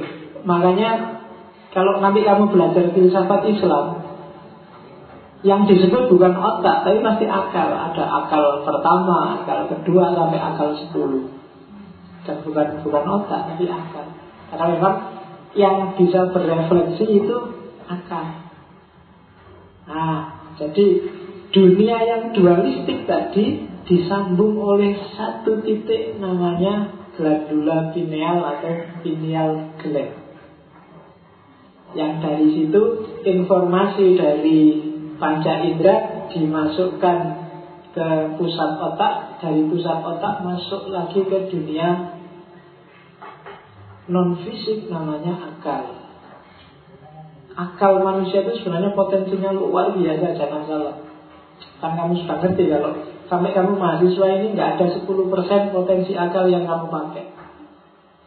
Jadi masih ada sekitar 80% yang nganggur eman-eman manfaatkan yang 80 itu kita terlanjur cengeng jadi terlanjur cengeng itu berpikir kalau ruwet sidik saya nyerah padahal kalau kamu pandang menyerah berpikirlah sedalam-dalamnya kamu akan semakin masuk ke ternyata akal itu memang ajaib. Coba aja. Orang semakin ke sini kan memang semakin cengeng jadi semakin tidak tahan banting secara akal. Ulama zaman dulu itu umurnya pendek-pendek tapi karyanya luar biasa. Bisa nulis ratusan buku. Tapi sekarang mungkin harapan hidupnya lebih panjang tapi kan males-males. Dekat itu sampai umur 54 cuma Tapi ya, tulisannya banyak luar biasa dan berpengaruh Kamu hari ini cuma belajar dok Dekat aja sudah kontak pantai Itu aja sudah tak jumlih yang gampang-gampang Kalau tak kasih yang baca sulit-sulitnya kamu jujur balik Itu cuma memahami Gimana dulu merumuskannya Pikirannya. Kapan itu saya baca kitabnya Ibnu Rus itu Jadi ada satu bab itu sekitar 200 halaman Sak babnya itu Yang bahas tentang sifat Tuhan Yang ada hubungannya dengan pengalaman. 200 halaman. Jadi Tuhan bisa tahu nggak pengetahuan yang berhubungan dengan pengalaman? Itu Ibnu Rus Dan susah kan Kalau bagi kita kan Tuhan maha tahu Segala hal tahu Termasuk yang dari pengalaman Padahal pengetahuan dari pengalaman itu kalau diketahui juga oleh Tuhan di titik tertentu dia bisa mereduksi keagungannya, mereduksi kemahasuciannya. Misalnya, Tuhan tahu nggak rasanya kebelet? Pengetahuan loh itu, pengetahuan dari rasa. Kebelet itu kalau kamu jelaskan susah. Kebelet itu adalah ketika saya kencing. Dan Tuhan kan nggak ngalami itu semua. Pengetahuan yang paling pasti tentang kebelet adalah ketika orang mengalami kebelet. Kalau dijelaskan aja nggak bisa kamu bayangkan. Sama kayak pedes, sama kayak sumuk sama kayak ini kan pengetahuan yang hanya diperoleh dari pengalaman. Itu dibahas oleh Ibnu Rus hampir 200 halaman pengetahuan Tuhan tentang pengalaman eksperiensial. Ya kan? Wah, tengah yang di itu dibahas, termasuk kontradiksi kontradiksi misalnya antara kemahatauannya Tuhan dengan kemahakuasaannya.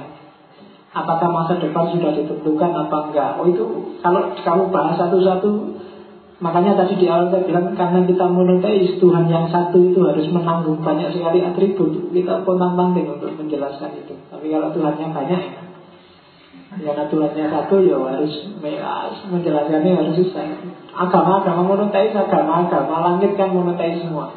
Dan itu menjelaskannya pontang panting Sifat-sifat Tuhan, karakter Tuhan dan seterusnya. Mungkin nanti kita akan nyampe kalau ada sesi tentang filsafat agama Ketika ngomong tentang Tuhan, ketika ngomong tentang manusia Cuma masih panjang. Kita pelan-pelan. Minggu depan masih ketemu ontologi cuma bagian selanjutnya. Kalau ini kan monisme sudah Dualisme sudah Tinggal yang terakhir Pluralisme. Akan kita bahas minggu depan. Oke, ini aja. Masih ada nggak? Oh sudah. Silahkan kalau ada pertanyaan Iya. Waalaikumsalam. Eh, tadi masih menyinggung otak dan akal. Uh, di dalam anatomi tubuh manusia itu kan yang ada hanya otak di dalam di kepala tempatnya itu. Uh, sedangkan akal itu dibilang tadi adalah materi, tidak terlihat. Entah itu ada di mana posisinya. Uh, Bagaimana kita bisa mempercayakan keberadaan akal padahal dia kan non materi. Bagaimana kita bisa mempercayai bahwa akal itu ada sedangkan dia non materi? Tidak terlihat. Karena pemikiran itu ada. Kan tadi sudah dibuktikan Aku yang meragukan Aku yang mikir Akal fisiknya nggak bisa diakses Tapi gejalanya bisa diakses Hasilnya bisa diakses Ada pikiran Pikiran pasti bukan hasilnya otak. Katanya Deka. Kenapa? Binatang juga punya otak. Strukturnya mirip. Tapi kenapa binatang nggak bisa mikir? Karena otaknya tidak nyambung dengan akal. Dia tidak punya main. Main itu kan akal. Sama kayak roh Fisikmu, kepalamu jelas, tapi roh itu ada di mana sih? Soul itu ada di mana sih? Enggak ketemu. Yang ketemu apa? Gejalanya. Ya kan? Gejala kamu rasakan sehari-hari. Ya ya. Sebenarnya badanku sehat. Tapi karena aku sedang sedih, yang sedih itu siapa ya? Roh kan, dimensi dalam, bukan fisik. Fisiknya nggak apa-apa, nggak ada yang sakit. Tapi kok rasanya nggak semangat, nggak enak. Ada soul, ada roh. Gejalanya bisa ditangkap. Berarti ada sesuatu di balik diriku. Ada novel menarik yang ditulis Ibnu Tufel itu. Hai bin Yakza. Coba kamu cari terjemahnya. Itu luar biasa untuk mendeteksi Hai bin Yakza itu kan kayak cerita Tarsan tapi filsafat. Jadi seorang anak yang kebuang di hutan Kemudian yang ngasuh dia meninggal Kemudian dia mencari kebenaran Jadi mengejar-ngejar sampai terakhir Keluar pulau, keluar hutan, ketemu orang beragama Diskusi tentang agama. Tapi ketika dia di hutan melacak pakai akal. Semua hal termasuk fenomena Pertama ketika rusa yang ngasuh dia mati Dia bingung. Ini fisiknya masih utuh. Tapi sekarang nggak bisa ngapa-ngapain. Pasti ada sesuatu yang dulu ada sekarang nggak ada.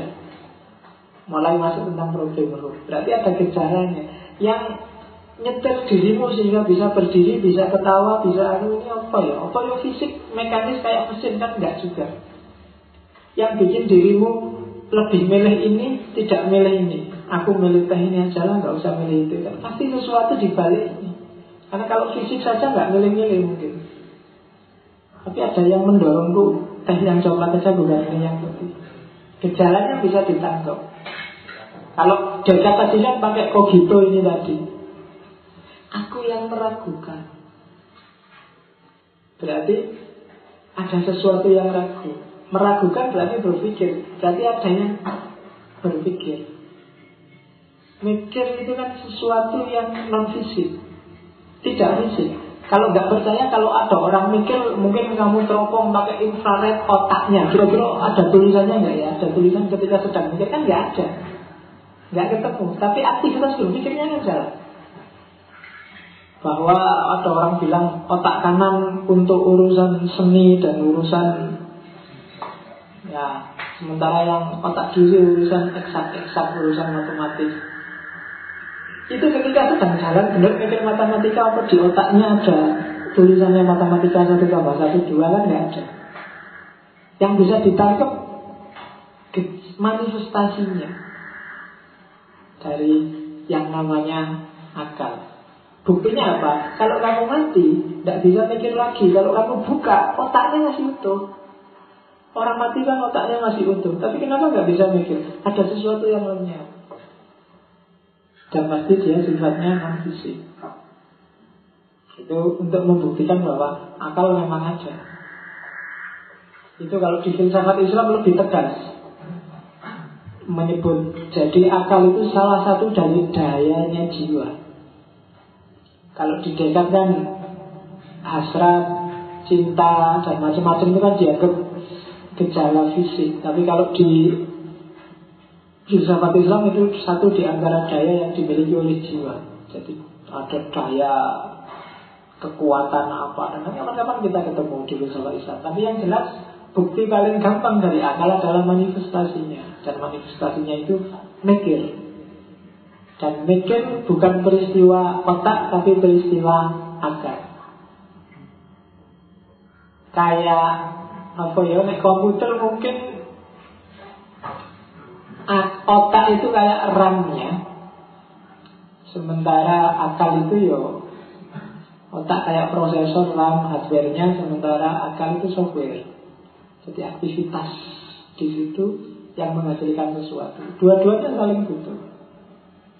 Karena ketika orangnya mati, ya otaknya nggak bekerja, akalnya juga entah di mana sudah. Maka selama dia manusia standarnya pasti dua fisik dan mental itu yang disebut oleh Descartes jadi dualistik kalau akal saja nggak ada fisiknya ya bukan manusia fisik saja nggak ada akalnya juga bukan manusia maka manusia adalah entitas yang dualistik double dua nggak bisa akal saja nggak bisa otak saja harus ada dua-duanya kerjasama akal saja dia nggak akan punya bahan karena bahan diambil dari panca indera dimasukkan ke otak, oleh otak ditransmisikan ke akal. Tapi otak saja tidak akan operatif. Bukti paling gampang, orang mati itu nggak bisa menghasilkan apa-apa. Ketika ditinggalkan oleh mainnya, ditinggalkan oleh soulnya. Ada lagi?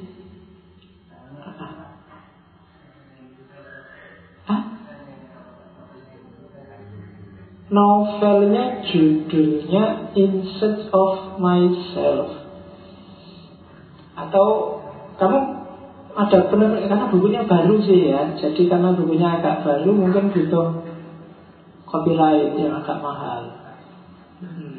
Kalau kamu punya penerbitan tak kasih eman-eman kalau nggak selesai nanti kalau selesai ya mungkin akhir-akhir tahun kasih kalau kamu punya penerbitan sendiri tak apa-apa tak sumbang buat penerbitanmu tapi cariin sendiri kopi lainnya. Karena bukunya masih agak baru. Judulnya Insert of Myself. Yang nulis profesor dari Universitas kalau nggak salah Wedgwood Amerika Profesor filsafat juga Tapi bentuknya novel. Lebih enak dibaca Kalau kamu ingin paham dekat. Yang Ibnu Tufel Hai bin Yakzan Terjemahnya sudah banyak cari di toko-toko buku.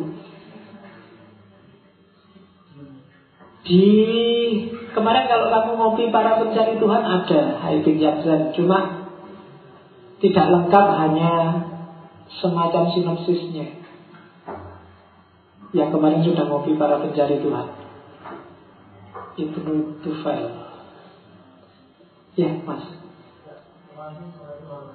Waalaikumsalam. Jadi tadi Bapak ini cerita itu mengatakan untuk menghindari enam enam cinta, benci, kagum dan lain-lain. Jadi apa yang harus hidup ini lakukan? Kita harus menghindari enam tadi. Padahal setiap tindakan itu pasti ada enam tadi. Itu yang pertama. Yang kedua, lalu bagaimana jika saya kagum bergairah kepada ilmu pengetahuan? Oke, jadi bukan dihindari, mas, tapi kalau di situ tak tulis pakai istilah ditaklukkan, dikendalikan oleh akal sehat. Meskipun kamu kagum pada ilmu, pada pengetahuan juga kendalikan pakai akal yang rasional lah. Nah, itu maunya dekat. Kagum pada ilmu kan kadang-kadang terus kamu jadi fanatik. Kamu merasa bahwa ini penting, filsafat itu penting. Kalau nggak filsafat, nah, seolah-olah hidup itu isinya cuma filsafat dong. Nah itu kan nggak sehat akalmu. Yo filsafat yo penting, pacaran yo penting, kuliah yo penting, apa penting. Jangan fanatik ke satu kutu. Nah itu lo maunya akal sehatnya di jadi kendalinya cinta, benci, kagum, gairah, gembira. Meskipun kamu sedang bergairah sekali, ya akal sehatnya dipakai lah. Jangan terlalu bergairah, biasa aja. Nah itu maunya jagat begitu. Ketika akalnya yang mengendalikan, hidupmu pasti lebih nyaman. Bahkan secara sosial bisa lebih mulia karena ini kan ranahnya etika. Orang yang akal sehatnya mengendalikan cinta, mengendalikan kebencian, kesedihan, kegembiraan, kekaguman, gairah Itu biasanya hidupnya akan terkendali Tidak gampang lepas Tapi kalau kamu disetir oleh cinta Hasilnya cinta buta Disetir oleh kebencian Ya kebencian yang merusak Yang pokoknya asal benci Kamu disetir oleh idola kekaguman Ya biasanya tidak rasional Kamu terjebak pada fanatisme Kamu disetir oleh gairah Biasanya gairah itu tidak ada akhirnya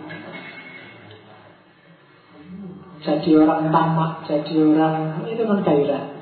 Kamu disetir oleh kegembiraan dan kesedihan juga begitu. Gembira, sedih itu kan boleh, bukan berarti kamu tidak boleh gembira atau tidak boleh sedih bukan. Tapi gembira boleh, tapi kapan kamu harus gembira, sampai batas mana kamu harus gembira, itu harus akal sehat yang mengendalikan. Patah hati, sedih boleh, tapi harus dikendalikan oleh akal sehat. Diputus pacar biasa aja, sedih nggak apa-apa. Ya kasih waktu jangan lama-lama lah sedih itu. Oke hari ini aku sedih tapi tak kasih waktu tiga hari aja misalnya. Ah itu akal mengendalikan. Gak mentang-mentang patah hati kamu berbulan-bulan nggak keluar nangis terus, apalagi punya pikiran bunuh diri. Ah itu akal sehatnya nggak ikut nyetir berarti. Akal sehat harus terus nyetir. Punya idola juga begitu, idolatri mentang-mentang kamu mengidolakan siapa terus mengidolakan sopolah klub sepak bola atau Messi atau Ronaldo kan ada itu baru-baru gegeran satu idolanya Messi satu idolanya Ronaldo gegeran bunuh-bunuhan di Turki. Nah itu kan gak sehat. Gairah juga begitu. Wong sepak bola itu permainan. Kamu sampai musuhan sama temenmu nggak ngalim siapa boro-boro Madrid kalah. Ya siapa ya aja kalau kalah apa sih? Iya, tidak apa-apa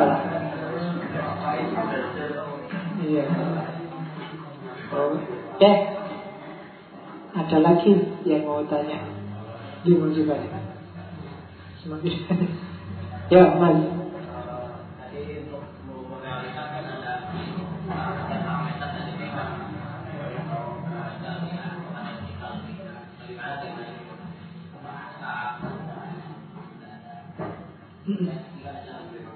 Oke Logika juga Bahasa dan budaya. Ketika dia tidak bisa diukur dengan matematika dan dengan logika Maka derajatnya pasti bukan pasti ada. Biasanya ya derajatnya derajat spekulasi Atau mungkin ada. Kalau hubungannya dengan kebenaran berarti Dia tidak pasti benar tapi mungkin benar. Budaya kalau dia tidak terukur secara matematis dan logis, pasti derajat kebenarannya mungkin. Mungkin itu hari ini benar atau benar menurut siapa, tapi menurut yang lain jadi salah atau besok dia jadi nggak relevan. Itu budaya. Tapi yang pasti kan tadi nyari yang pasti. Yang pasti benar ukurannya adalah matematika dan logika. Meja ini pasti benar kenapa? Bisa diukur secara matematika dan logika. Tapi budaya misalnya buang tumpeng di laut itu bisa benar bisa salah. Karena ukurannya bukan logika bukan matematika. Tapi sudah rasa sudah keinginan sudah macam-macam.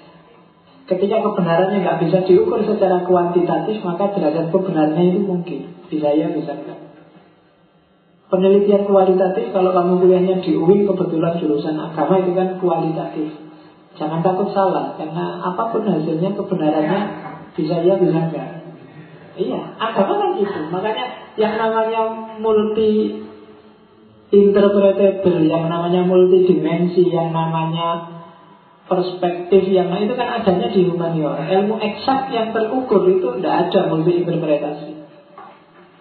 Papan ini warnanya putih. Orang waras pasti akan bilang putih dunia.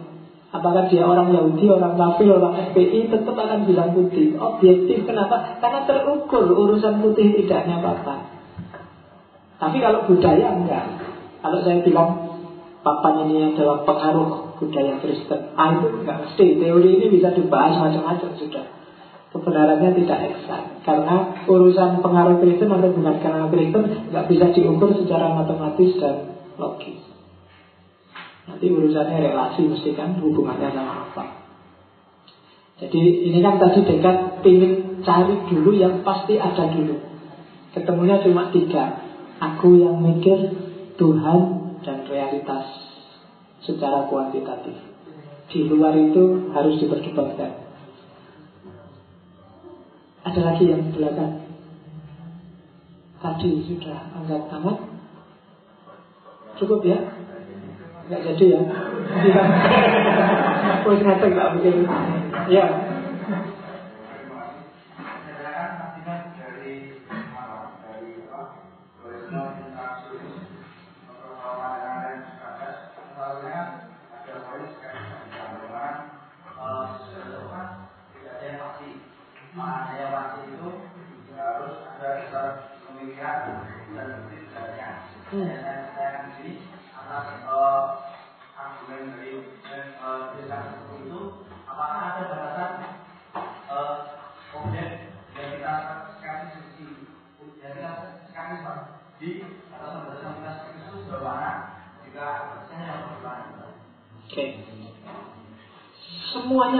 skeptiskan kalau di dekat. Cuma dekat adalah orang yang skeptik di awal dalam penjelajahan intelektual di awal perjalanan kamu harus skeptis. Yang di skeptis apa? Semuanya boleh. Semua pengetahuan yang di kepalamu kamu ragukan semua boleh. Dari nol kemudian berangkatlah cari kepastian-kepastian baru.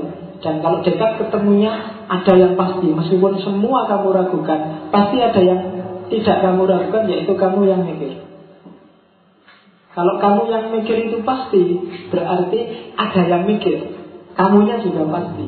Oh berarti kamu sebagai manusia juga pasti. Nah, ini kan kepastian pertama. Kepastian kedua tentang Tuhan tadi kepastian ketiga tentang realitas objektif dan kuantitatif jadi kalau dekat skeptikan aja, ragukan aja semuanya di awal perjalanan intelektualmu, di awal perjalanan filsafatmu. Tapi kalau kelompok sofis misalnya, sofis radikal itu tidak di awal, tidak di tengah, tidak di akhir, ragukan semua. Meskipun ketemu ilmu baru, wawasan baru yang pasti, tetap itu harus diragukan dengan asumsi manusia itu tidak ada yang pasti. Jadi dekat ikut skeptik di awal, tapi berakhir dengan justru nggak skeptis. Banyak hal yang diafirmasi sampai tentang Tuhan segala. Padahal tentang Tuhan itu kan yang paling dianggap nggak pasti keberadaannya, tapi bisa dibuktikan dengan pasti oleh Descartes. Jadi berawal dari skeptik, tapi berakhir dengan keyakinan itu Descartes. Keyakinan tentang kepastian kebenaran. Tapi kalau yang skeptis radikal seperti kelompok sofis dari Yunani itu berawal dari skeptis, berakhir skeptis. Tidak ada yang pasti. Oke ya. Yuk, yuk mbak-mbak dulu biar ada suasana beda.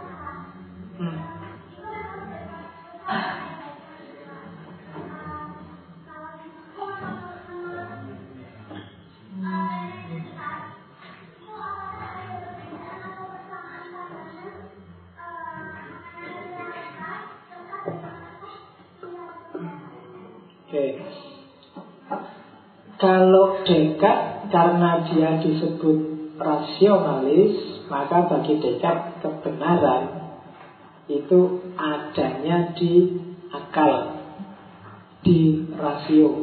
Akal sehat loh ya, bukan akal yang ngawur.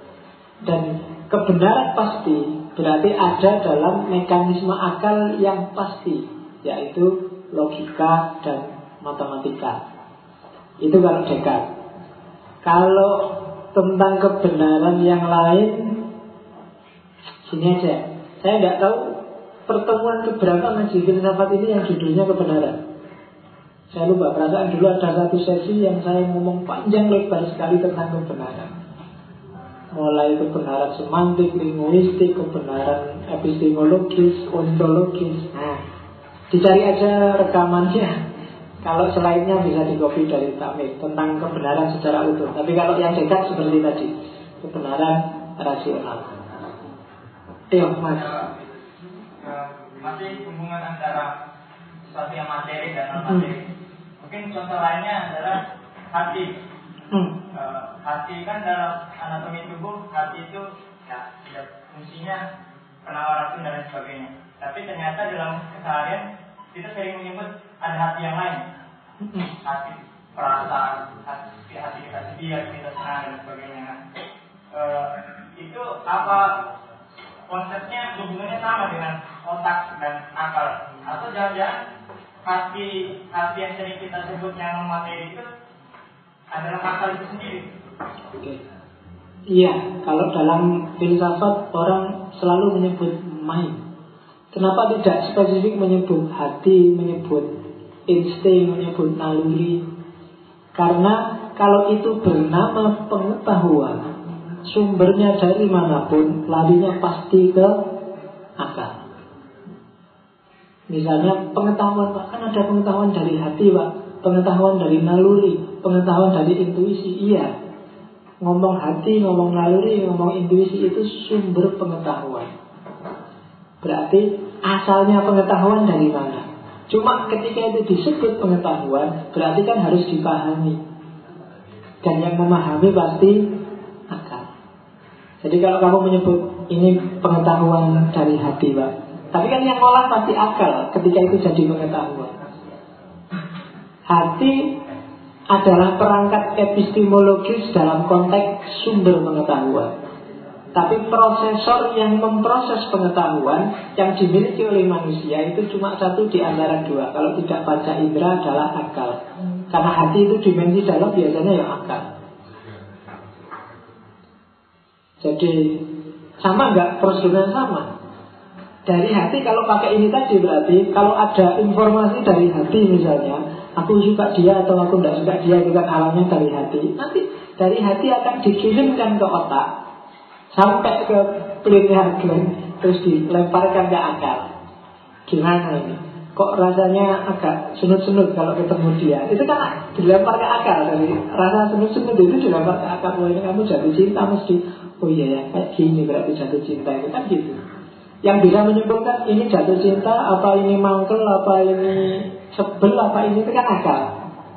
Oh ini tanda-tanda jatuh cinta nih, atau oh ini tanda-tanda nggak cocok nih sama dia. Oh ini meskipun seru-serunya sama, kamu deg-degan ketemu pacarmu dengan deg-degan ketemu dosen dengan deg-degan ketemu macan sama-sama deg-degannya. Cuma yang melempar informasi ke otak kalau ketemu pacar eh, mendekat aja. Akal kan? Eh begitu ketemu macan sama-sama deg-degannya begitu dilempar ke otak otak bilang menjauh aja? Akal. Jadi hati sumber informasi ketika itu hubungannya dengan pengetahuan pasti dia akan dilempar ke akal Tasawuf yang sangat subjektif pun gitu. Tasawuf itu kan rasa bertemu Tuhan. Tapi kalau mau diekspresikan, dipahami pasti lewat akal. Sama-sama dapat suara gaib. Kamu besok harus bunuh temenmu. Ini suara gaib. Yang bilang ini dari Allah apa dari setan? Cara memahami itu kan akal yang menangkap. Ah, tidak mungkin Tuhan. Pengaku ya bukan wali, nggak pernah wiridan tiba-tiba dapat maksud mesti itu. Nah, mesti gitu. Akal yang menyimpulkan. Jadi ketika itu pengetahuan pasti yang menangkap jalurnya akal.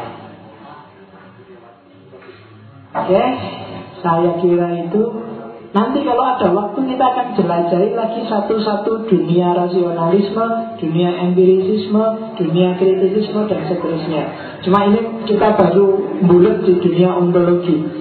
Dan minggu depan kita masuk ke dasar ontologi yang ketiga yaitu pluralisme.